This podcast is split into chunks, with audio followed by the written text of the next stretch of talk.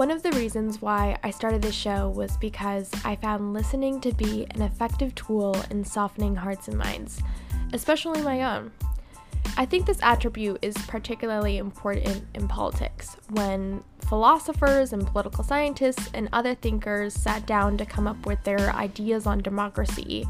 It's my understanding that debate and listening was kind of the whole point. I know in my own life, I've changed my mind on a bunch of different topics so many times simply because I was able to hear a sit down conversation or long explanation on the matter as opposed to a headline or 60 second news clip. Today's guest, I think, really embodies this sort of listen first politicking. And although reactionary politics makes more headlines, I see that there are a lot of rising leaders, such as our guest today, who are combating the status quo through empathy, open mindedness, and listening. I'm a firm believer that these traits are not just reserved for the few, but instead they're usually mended and formed through intentionality and experiences that form these leaders into being an effective listener and in turn, bridge builder. Today's guest is Layla Zaidane. Layla is the president and CEO of the Millennial Action Project She's also a nationally recognized expert on youth engagement and has been featured in several outlets like Forbes, The Washington Post, New York Times, Teen Vogue. The list could really go on. And before joining MAP, Layla served as the managing director for Generation Progress, where she led integrated communications policy and advocacy efforts around solutions to the challenges that faces today's youth and spearheaded innovative new global youth engagement efforts. She also helped launch and manage the It's On Us campaign in partnership with the White House in 2014 and launched the Higher Ed No Debt campaign in 2013, which is a coalition of a dozen organizations that worked to make higher education accessible and affordable for all. She has a very impressive resume, but I'm excited for you to hear more about her work and how she got here and how listening and speaking with people really informs all that she does. I hope you enjoy the conversation as much as I did.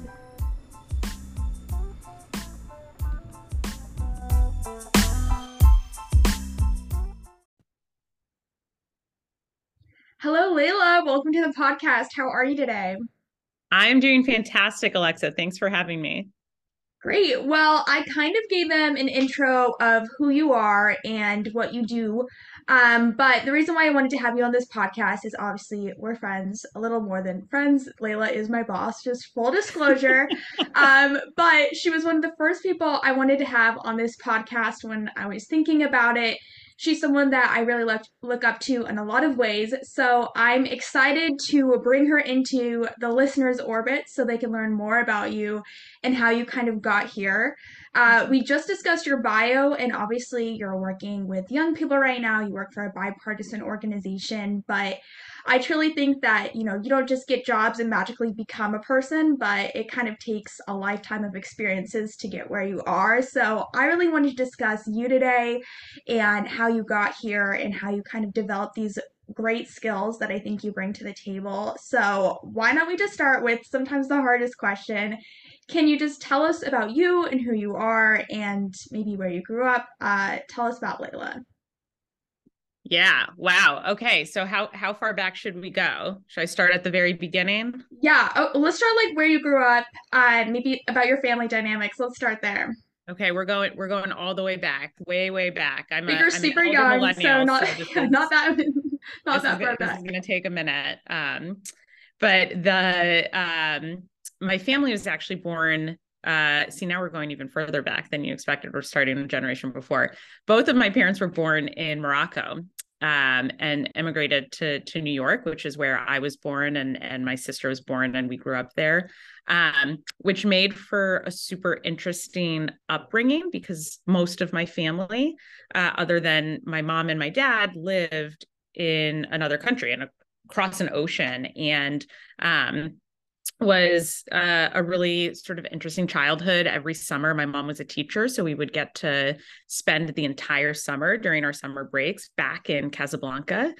And um, had a foot very much in in both sort of the the sort of Arab cultural world and then like suburban New York uh, world, and um, was a was a very fascinating um, uh, way to to grow up. That you know, looking back, actually, I think feels fascinating. But as I was living it, felt like normal. Like I, you know, I assume everybody just like goes off to Morocco every summer for for two months.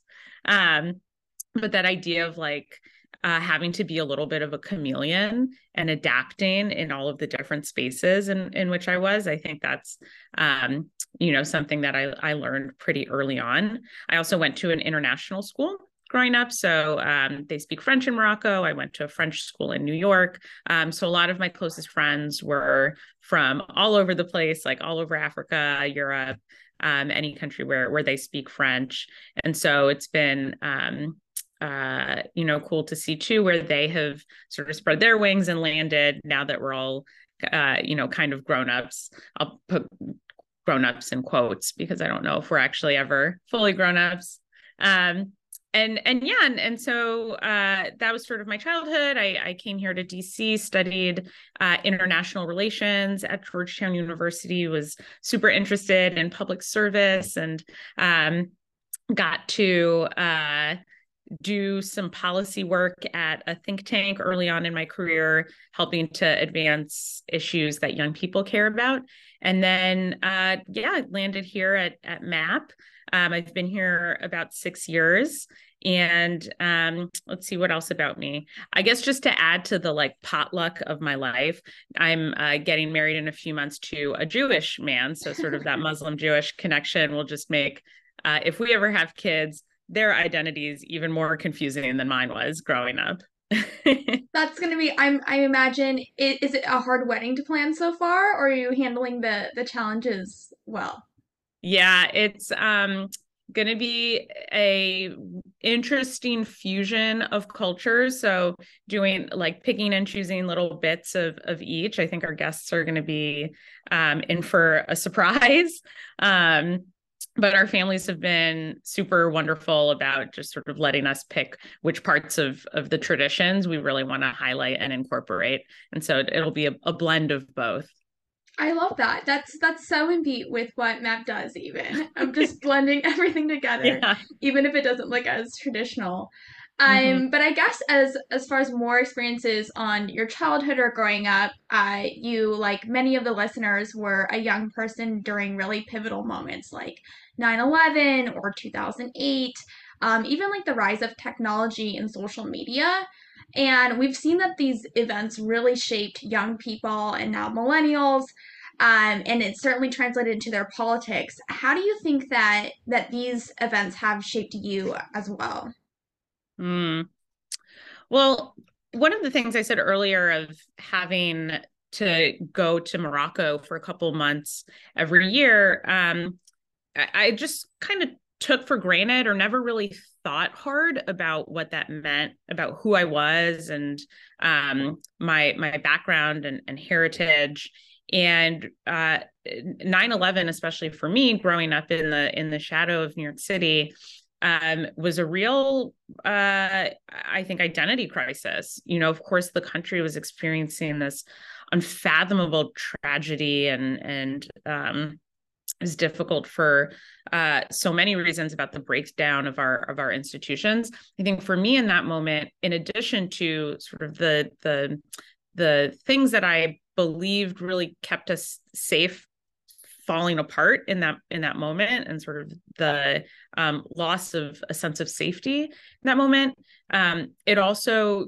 caused a little bit of a of an identity crisis in the wave of anti-arab sentiment in the aftermath of that even anti-french sentiment and having gone to a french school like weirdly that was the thing that people uh, glommed onto a little bit more it just it, it made me feel really confused about why I had to be one or the other.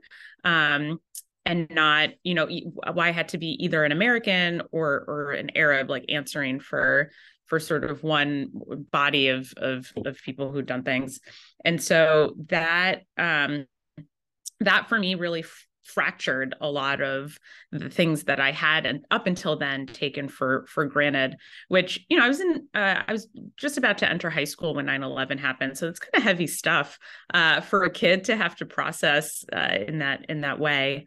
Um, but I think it really did inform my worldview, and uh, you can look at sort of almost a bright line from that that pivotal moment that shaped a lot of millennials experiences uh, to where i am today how that um, how that day set me on the trajectory to want to build a more inclusive stable set of institutions that make room for people of all different backgrounds um, and not just sort of make room for them but actually like function in service of them and, and of their communities and of, of for their safety. Um, so for me that you know that's probably probably the most important day of my life.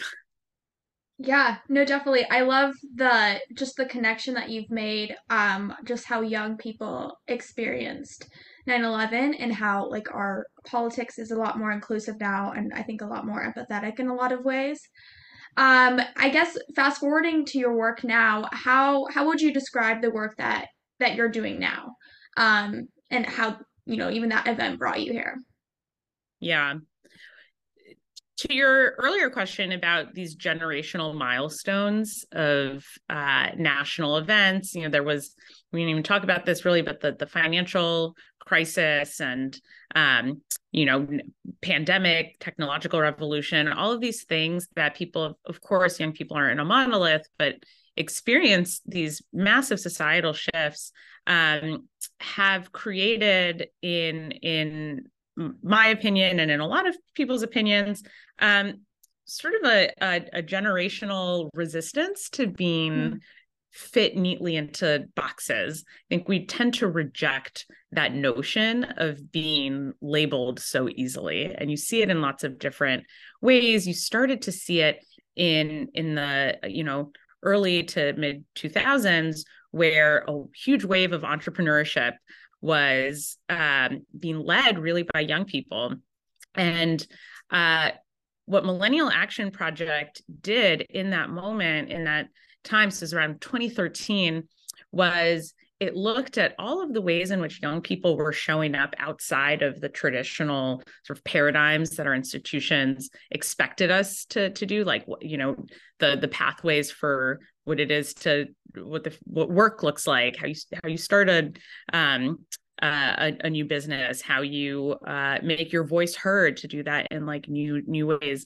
Sort of what maps mission was in that moment was what if we were able to capture that energy as it enters our institutions as people start to run and win elected office who are of the millennial generation and have this really special quality to to transcend some of the binaries that have up until then really defined how we do policymaking?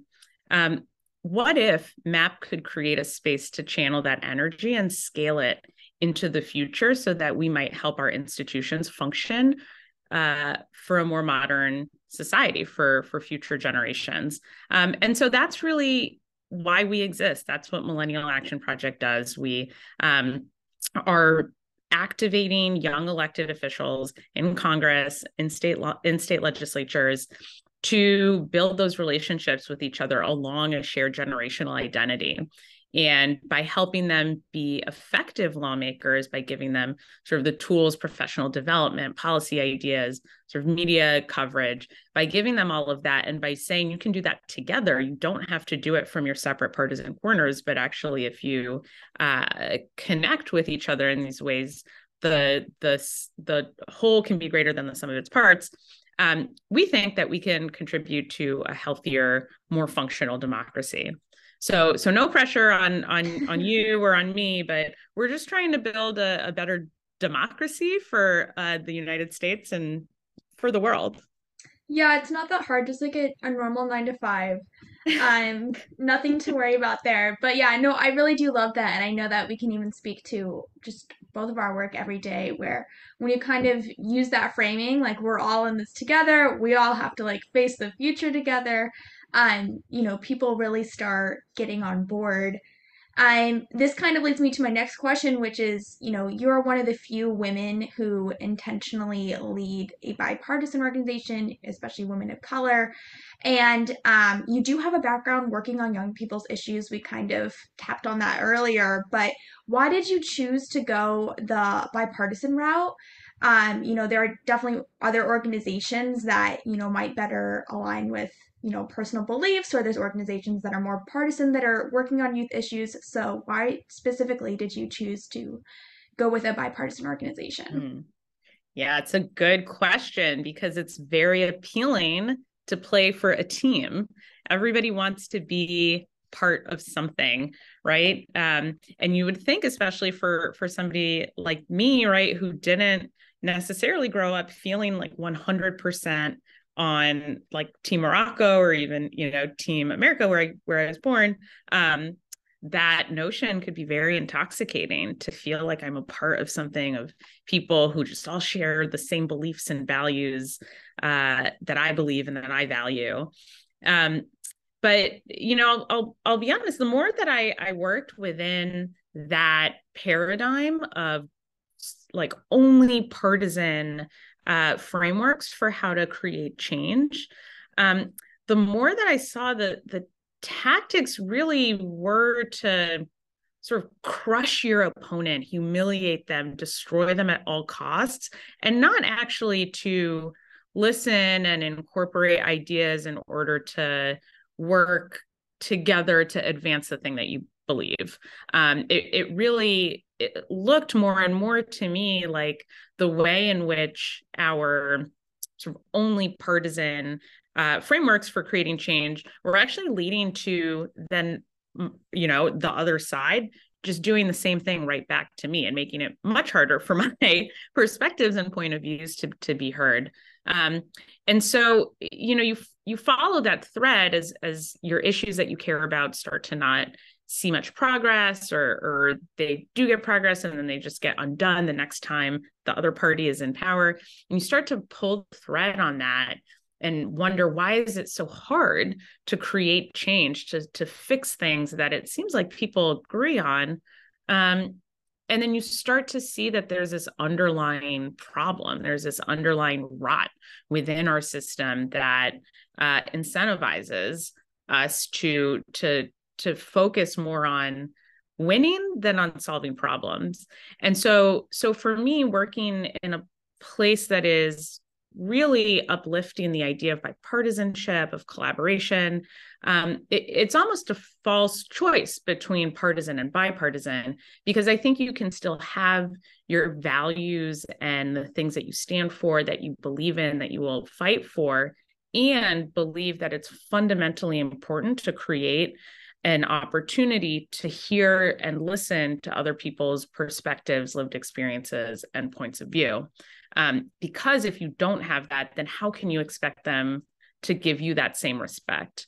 Um, and so the transition from from working, you know, just within a partisan organization to a more bipartisan one for me was an opening of opportunities and not sort of a shifting of, of focus. I think it gives us more opportunities to um, to advance ultimately the ideas and the future that that we think are, are important for all sorts of different issues.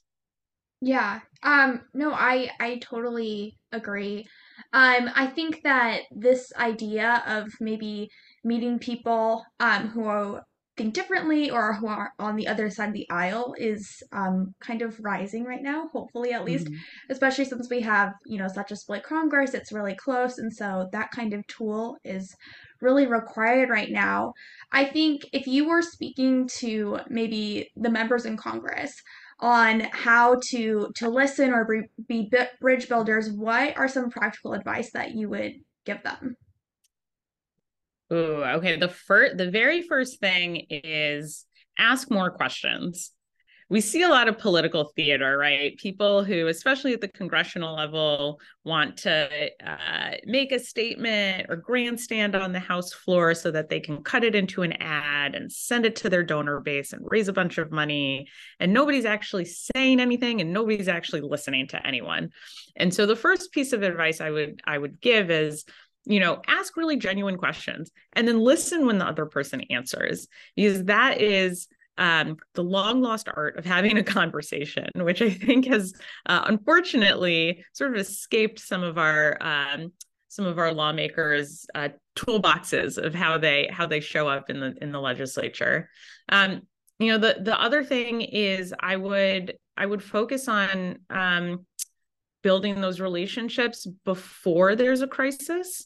Um, we saw in 2020 the um, obviously COVID hit in a year where there was a really important election, and uh, elections officials across the country are really worried about how do we make sure people vote safely. I know this is a you know could be a controversial issue for for some folks, but um, this idea of well, what if we expanded vote by mail to uh, you know places that don't typically have that ability so that people can vote while keeping you know being socially distant um, that issue became so polarized so quickly. And it was fascinating to see members of MAP's Future Caucus in places like Wisconsin or in places like Ruby Red, Iowa, film PSAs together. Like a Democrat and a Republican got on camera and filmed a video just talking to their constituents and saying, hey, here's all your options for how you vote. You can show up on election day, you can vote early, you can vote by mail. Just being uh, having that trust that their Democratic or Republican counterpart wasn't going to turn around and use that as like a gotcha and and um, sort of undermine them when really all they were doing was trying to to share information. That only happened because those future caucus members um, had trust with one another ahead of time. And so, you know, I think that is uh, the second piece of advice I, I, would give is like really invest in building relationships early before there's a problem you have to respond to so that when there is sort of a flash issue, you have that in place. And then once the problem occurs, like make sure you're asking real questions and listening um, to what people say. Yeah, I love that. We should tell our CFC that every year. um, that's so good. That's really great advice. Um, and then I guess just moving forward as far as young people, um, we've seen like through digital media and marketing and, and really everything in between that young people really trust young people and can even be persuaded by them. I know I've bought in way too many products because a person on the internet who looked like me like said that this would work. Um, and so how how do we see young people um, being these credible sources and convincing their communities beyond their age group if you have an answer for that yeah. So, Alexa, I don't know if you even know this about me, but my very first job out of college, because I graduated into the Great Recession and couldn't find my dream job at a think tank doing youth policy uh, for a couple years. So, in those two years, I worked at a digital media company called Living Social, and we sold like online coupons for experiences and restaurants. So like think Groupon or something like that, you spend $25, you get a $50 voucher to spend at that restaurant. And we had this um, uh, sort of promotion where if you bought that $25 for 50 coupon and then you convinced three of your friends to also buy it, then yours was free. And it was an incredible success. We saw so many people who bought one of those coupons bring in an additional three people, like three paying customers. That's an additional $75 we wouldn't have gotten just on that word of mouth, just on the power of peer to peer recommendations.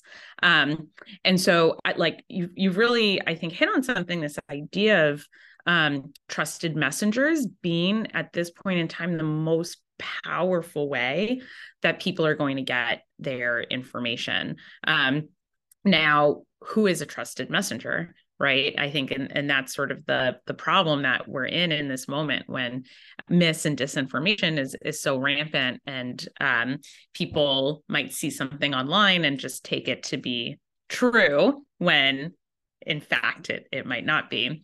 Um, i think we're seeing that some of the gaps in media literacy between young people and older people are are demonstrating that because of the digital natives uh, especially among gen z having had to navigate this influx of like advertising and companies like mine trying to convince you to buy an extra $25 for 50 coupon um, their BS meter is super high, is like really high. And so, you know, I would hope that um, we continue to see those trends uh, compared to like a older generation who's used to seeing Walter Cronkite on the news, and so if he says something, it's true, and they just trust it. Young people don't necessarily have that trust off the bat; they're a lot more skeptical, um, and so I think we'll just see as as you know young people become sort of in those. Uh, uh, those more leadership positions who are um, able to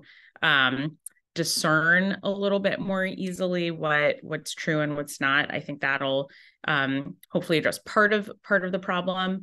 Um, and then i you know i also just think that um, cultivating like small but powerful communities of of um, people is really important. That's why you see like micro influencers or YouTube folks who have like a really niche um, sort of thing that they do and they've built up like an authentic personality and maybe it's not super huge but let like that community really looks to them and, and trusts them.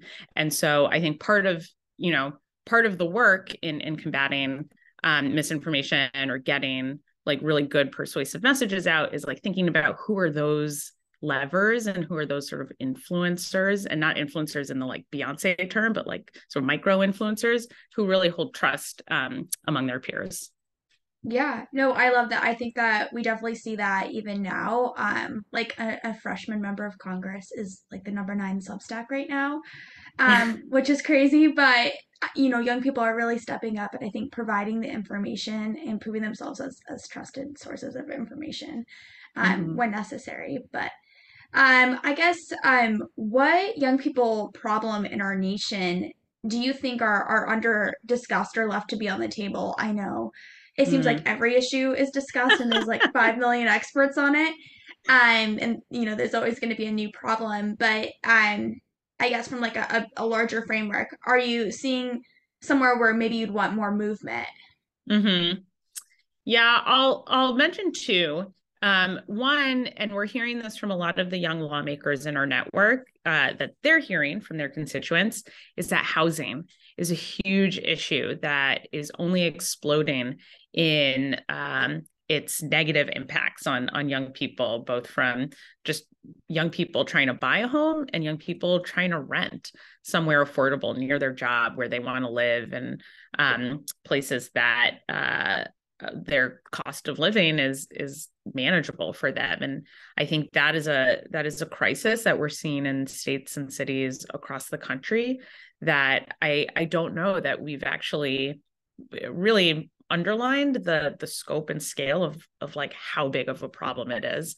Um and it's it's overly impacting i think young people who are really just trying to get get started. Um the the second that I would say is um, maybe a little bit more focused on the the members themselves within our network, but uh, legislator pay. Um, so many young people are driven to work because of values. They want to work somewhere where they're, um, if they're in the for-profit sector, where their employer really shares um, their values and stand, you know, stands up, does good in the world. Um, a lot of people are so motivated by values that they decide to go into public service. And the way we reward those uh, those honorable people is that in places like new hampshire we pay them one dollar a day and we ask them to work half the year on essentially no salary. Um, that is not a way to build a thriving healthy democracy. Uh, we need to be incentivizing talent and rewarding people who have this altruistic drive within them to participate in building the civic culture in this country um, and not you know instead tell them with the only way that you can sort of feed your family and start a life is if you uh, go work at like coca-cola or deloitte. Um, so so i think you know understanding how we're compensating public sector um, uh, public servants is incredibly critical to sort of supporting this next generation of of leaders.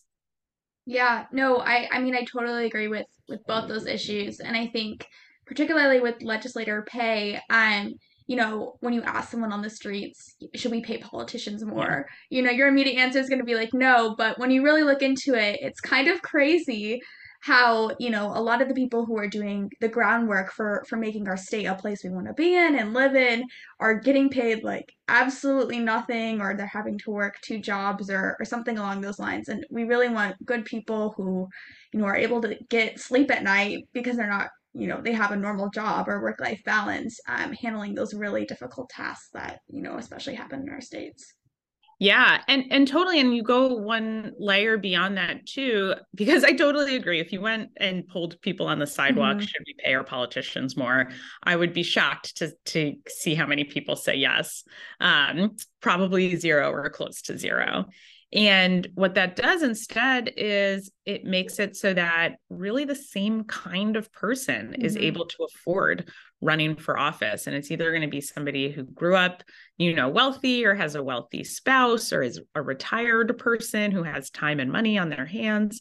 And that's not what we should be striving for in the this quest to build a multi-ethnic, multiracial, multi-religious democracy, we really need to be thinking about what are the ways in which we support um, sort of lots of different points of view to to thrive and to lead and to to be heard. Yeah, no, um uh Aristotle, this is like so nerdy, but Aristotle, like in his book Politics, he one of his rules for a statesman was that they should be like financially well off so only the wealthy could serve. And i remember that was just like a highly debated thing in my college class. They were like what? This is so sickening. This is like undemocratic. I'm like yeah it's happening right now. This is like yeah. similar thinking that is still in our institutions today um, so definitely something to think about. Everyone go research your local state legislature and and figure out their pay and you know call the state house or something. I don't really know how that would work. Um, maybe you remember Congress. I don't know. Um, but yeah. So as far as um, you know, you're working to build a more functional democracy. Are there any maybe goals that you're you're looking forward to accomplish um, that like young people can be excited to see? Yeah, the you know notion of bridge building, which we've said a lot, can mm-hmm. get conflated with words like civility or um, feel kind of fluffy mm-hmm. and feel sort of like oh we're just you know we're just trying to have everybody get along all the time mm-hmm. that's actually not the goal we want to see healthy conflict we want to see productive conflict we want to see people debate and persuade and reach a decision that everyone trusts and everyone is able to move forward with.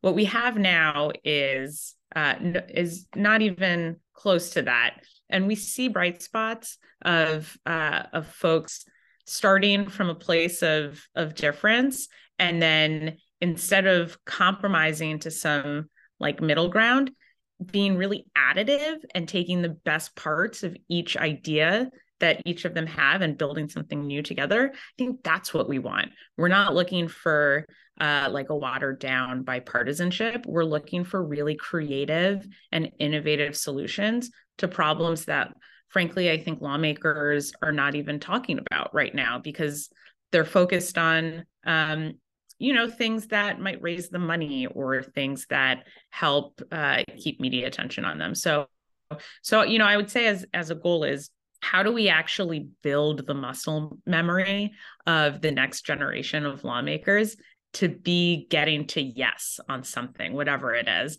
And the more they can do that, the more they can become even take bigger risks, be more creative, build more innovative solutions. Um, that's something to get excited about is this future where we're seeing conflict. You know, I, I like seeing people uh, challenge each other and and offer sort of different perspectives because that means that we're really kicking the tires on on the ideas that are going to impact millions and millions of people. We do that you know at the office for decisions that are going to impact like you know 15 of us. We should certainly be debating and thinking through ideas that are going to impact um, the whole country. And so let's let's get our democracy let's fill it with uh, leaders who are really good and skilled at at having that kind of conflict that kind of productive conflict um, and and ultimately become really responsive and, and nimble to uh, the challenges that that arise. Yeah, um, I really, yeah, I really like that, and I, I even think that it starts just an everyday conversation, like being willing to engage with people that you disagree with, or being as just an innovative as possible person when you're, you know, approaching new ideas or something along those lines. So I really love that. Um, well, thank you so much. You've been a great guest, but we do have just a final question for you. And I'm actually so excited to hear this because I always want to know what's on your mind. Um, because the show is called Lex Listen, who are some people that you think others should be listening to right now? Oh, okay. So is listen in like the broadest sense possible. So it's so broad. It could be anything. Okay. It could be a, a, a Twitter follow. Okay. All right. Well, I'm gonna I'm gonna go I'm gonna go in three different directions here, if if I may. Go for it. Um, yeah. So um I got lunch a few weeks ago with one of the lawmakers in our network uh, in Georgia, Rep. Jasmine Clark, and found found out that she also has a podcast. Um, and her most recent one was talking about Gen Z uh, voters and, and leadership. And so um, I think I think Rep Clark is is just you know a phenomenal leader. Her and Rep Steven Sainz in Georgia are doing great work, um, and so go go give her a follow too, and wherever you're listening to this podcast. um, the second person is uh, somebody named Amanda Ripley, who is a journalist who covers uh, conflict and bridge building and the journeys that different leaders and organizations go on in order to do this sort of impossible sounding thing of fixing our democracy. Um, she's got sort of a Substack and newsletters and books and is just phenomenally talented and could not recommend her highly enough. Um, okay, and then the third person that I would suggest is I've been listening to a lot of Maggie Rogers lately. So okay. if folks are looking for a new addition to their Spotify playlist, um, Maggie Rogers has been on mine on on repeat. I love this. Those those were all really great ones. I'm so excited to to learn that Rep Clark has a podcast and to listen in. Um, that I'm I'm so excited. Probably listen to this after that episode. I also love Amanda Ripley. She had one of my favorite books of the year last year. Um, I think it was High Conflict. Mm-hmm. So that's good. right. Oh well, maybe she'll be the next guest. Maybe Amanda, you're welcome to be on the show. Um, yes, well, thank you so much for being on today, Layla. I really appreciate it. Thanks so much, Alexa. This was fun.